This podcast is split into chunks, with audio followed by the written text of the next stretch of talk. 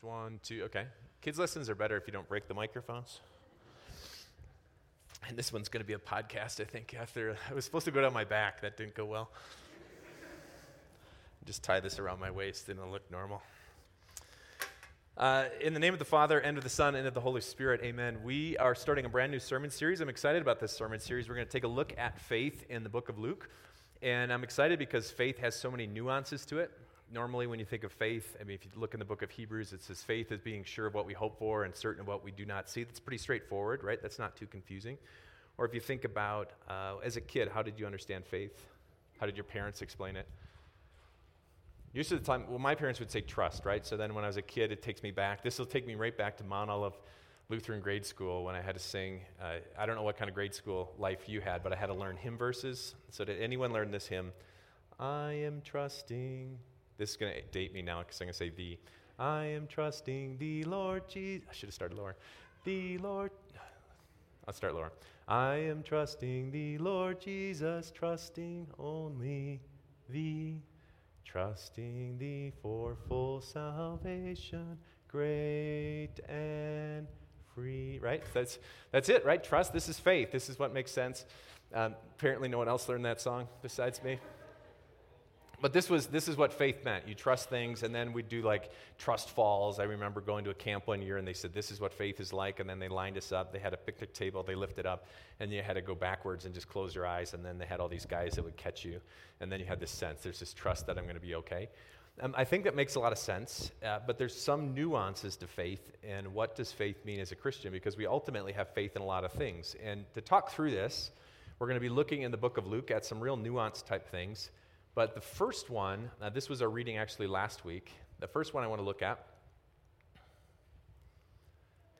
is how I built this. So, does anyone, there's, when I say this is my favorite podcast, and, and what I mean by that is the only podcast I listen to with any regularity, is there anyone who listens to How I Built This with Guy Raz? This is my absolute favorite. Like, I, I pretend like I don't really love it, and then I, I started with businesses I recognized, and then I started at like Southwest Airlines and things like that, and I made my way, made my way to, um, uh, like Starbucks coffee.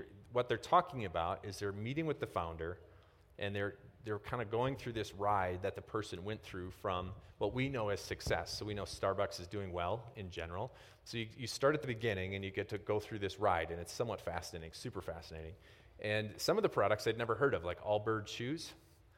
So I listened to this story. They're wool shoes from this guy, I think out of New Zealand. He was on the New Zealand professional football team, or uh, it is football there. So football soccer team, and uh, he had this idea for these shoes, and he wanted to take the merino wool from there. So he made these shoes, and like they became popular. So what happens? I listen to the podcast, and I, I buy the shoes. This is exactly what happens. So this happens with a lot of the products that is so compelling to hear their story. You like you root for them. So like Boom Chicka Pop popcorn. That one's super funny when you hear this couple from Minnesota. They, it's, I mean, it takes me right back. I'm from the Midwest. Just an amazing story about a teacher and his wife that, like, overspent, that stretched all their credit cards to buy a uh, kettle corn popping machine. And then they tell these stories. You're like, wow, was it success right away? And they're like, oh, no, not at all. It was not. And then they get their friends to volunteer. They get people to go along the ride. And there's these ups and downs, Men's Wearhouse, all these things. And this is all it is. It is Guy Raz. Talk, this is Howard Schultz right there. I met Howard Schultz a number of years ago. By met, I meant I was in the same Starbucks that he was, the original Starbucks, while he was tasting coffee. Everyone freaked out. I'd never heard of the guy, so they're all lined up these coffees, and he's doing like, and everyone's like, "Whoa, do you know who that is?" I'm like, "No." so that's what he is. It was Howard Schultz. He was hanging out uh, right in the same place. So guy, they actually do this live. This has become so popular that they go around the country and they fill theaters. The Paramount Theater is now has this is coming in November. If you want to go, tickets are the lowest tickets were about forty dollars, I think, after fees. So I proposed this to my wife hey, do you want to go listen to uh, How I Built This podcast at the Paramount Theater? It's only like $80.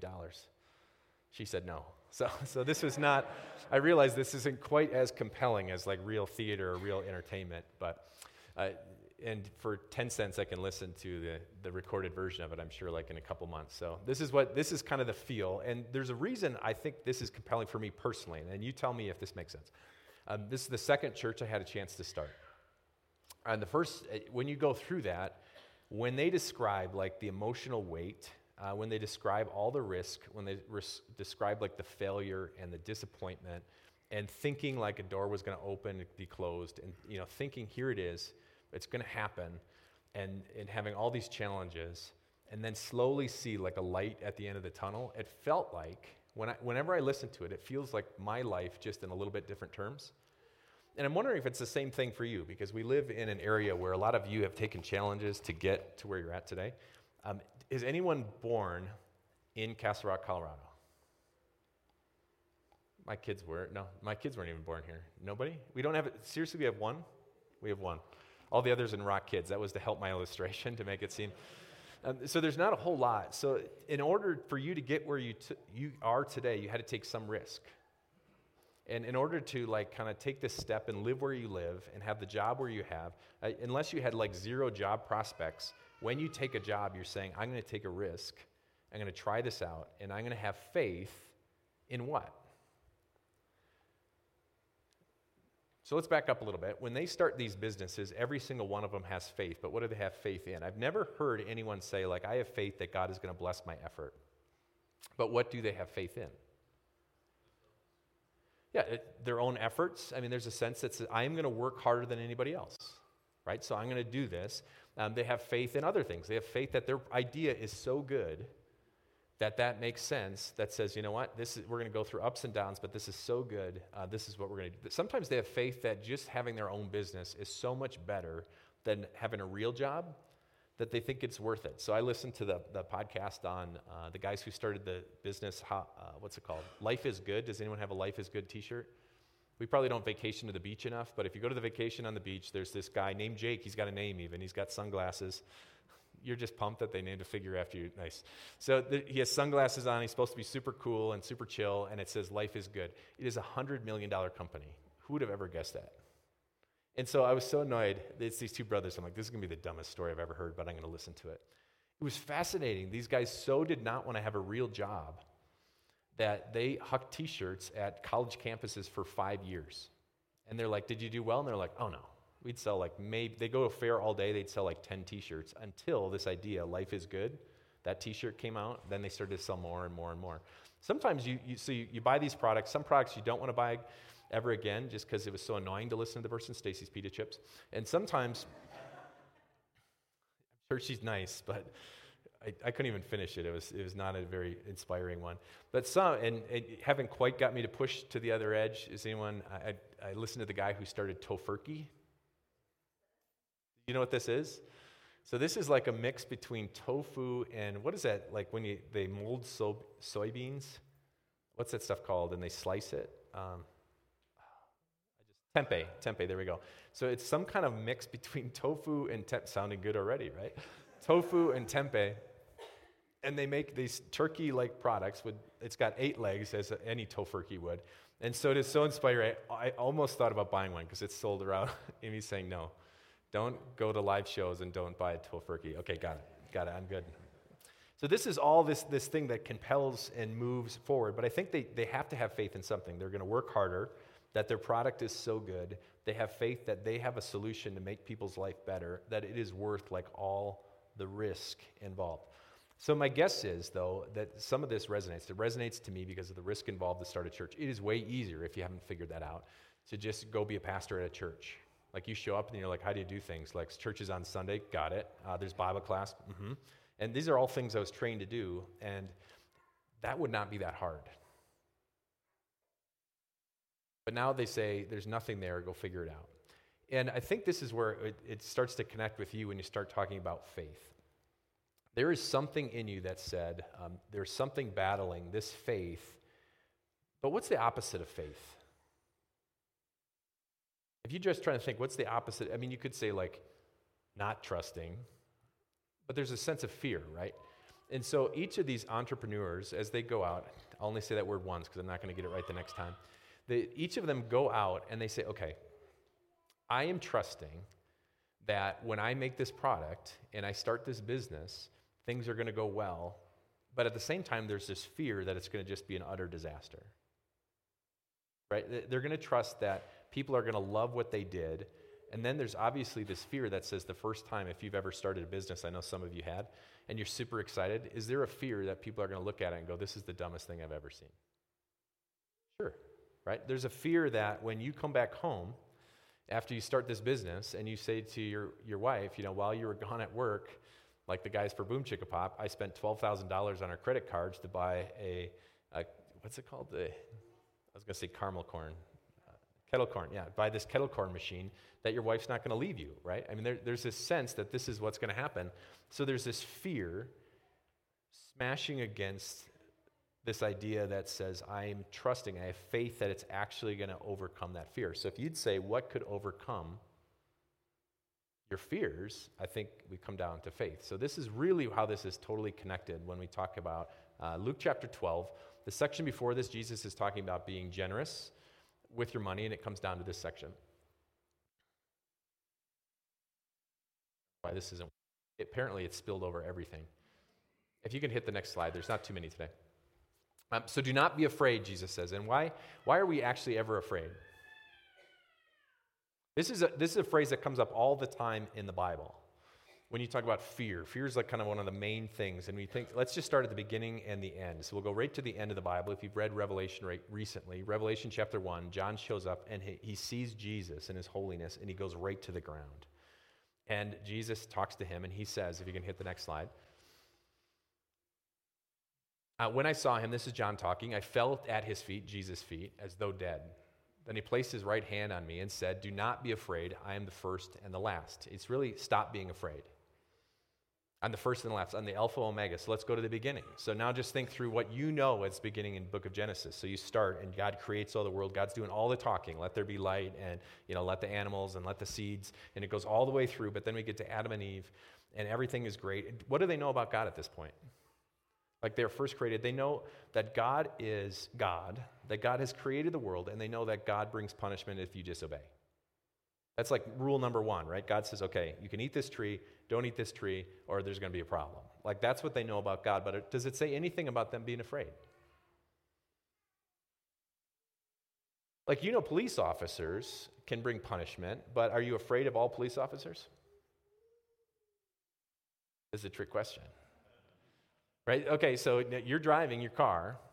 Okay, how about this? You're driving with my grandfather who would go 45 no matter what the speed limit was. 45 in town, on the highway, 45 miles an hour. He'd ride his Buick. Apparently, it only had one setting, and he would just go 45 miles an hour. On the highway, would I be afraid if I saw police lights behind my grandfather?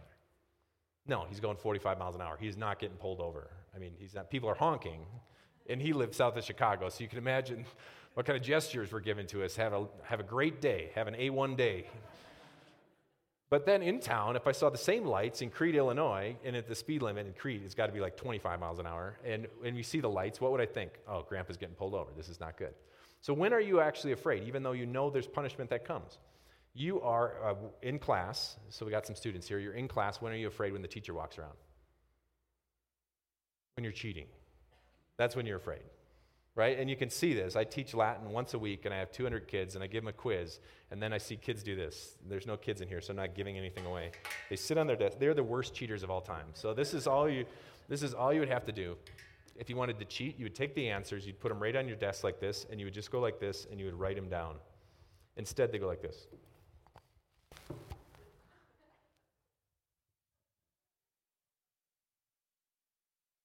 I'm like, put it away. They're like, what? I'm like, why, why is that? That's, that's when they have fear. They know the teacher can bring punishment, but why do they do that when they're doing something wrong? And so Adam and Eve recognized everything is fine. They're not afraid of God. God can bring punishment, and their whole life is going to change. But when do they become afraid? They become afraid when they sin and they did exactly what God said they should not do. And then what are Adam's first words? God says, Why are you hiding? And he said, I was afraid. That's why I was afraid. Speed ahead to the beginning of the New Testament. What do the angels say as they appear and holiness appears before Zechariah and Mary? The angel says essentially, this is a, um, a present command do not be afraid. But I think a better way to translate it is stop being afraid. The angels show up to all the shepherds, right? They have these manly shepherds who are hanging out in the field, and they show up, and the holiness is before them. They say, Stop being afraid. Why? Because they recognize that their own sin has changed the way that they see God, and there's this utter terror that says that destruction can come to me. The thing that takes away fear when we say faith, the thing that takes away fear is this recognition of knowing that, uh, th- that the result is going to be better than you think. So I think the w- two things that take away fear. One is you know what's coming. So why, if you've ever listened to how I built this, it's very much like a Disney movie. And I mean that. Have you ever watched a Disney movie where you're afraid the ending is going to be really catastrophic? Ever? You're watching, you're like, oh no, I think the princess is probably going to die. I mean, Snow White, like Sleeping Beauty, she's dead for all point. You know, you're like, nope, she's done. So much, I bet she'll never find the prince. Like, this is going to be a tragic story. I mean, does anyone ever worried about that? So you can take your kids and you can watch the movie and you're like, it's fine. It's fine. Frozen was a little bit tricky, but I mean, the rest of them, you're like, it's fine. It's fine. Still have traumatic things after Hans or whatever his name was. So, I mean, this is part of it, but that's exactly how I built this is, right? When they interview, they start, and we already know the end. When they say, we're going to interview the person who founded Starbucks, you're not like, ooh, I wonder if it turns out okay. Right? No matter what, Howard Schultz is talking about how bad it got for a while. And like, I don't know, this is scary, pretty scary. Or Boom Chicka Pop. They don't hire and they don't talk about the people who start Enron. Right? Like, this is, this is not how it goes, right? This is not the Exxon Valdez driver. You know, this is not who we're, we're, we already know the end in mind.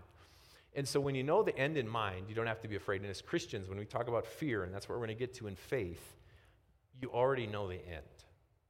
Again and again, the scriptures say you do not stop being afraid.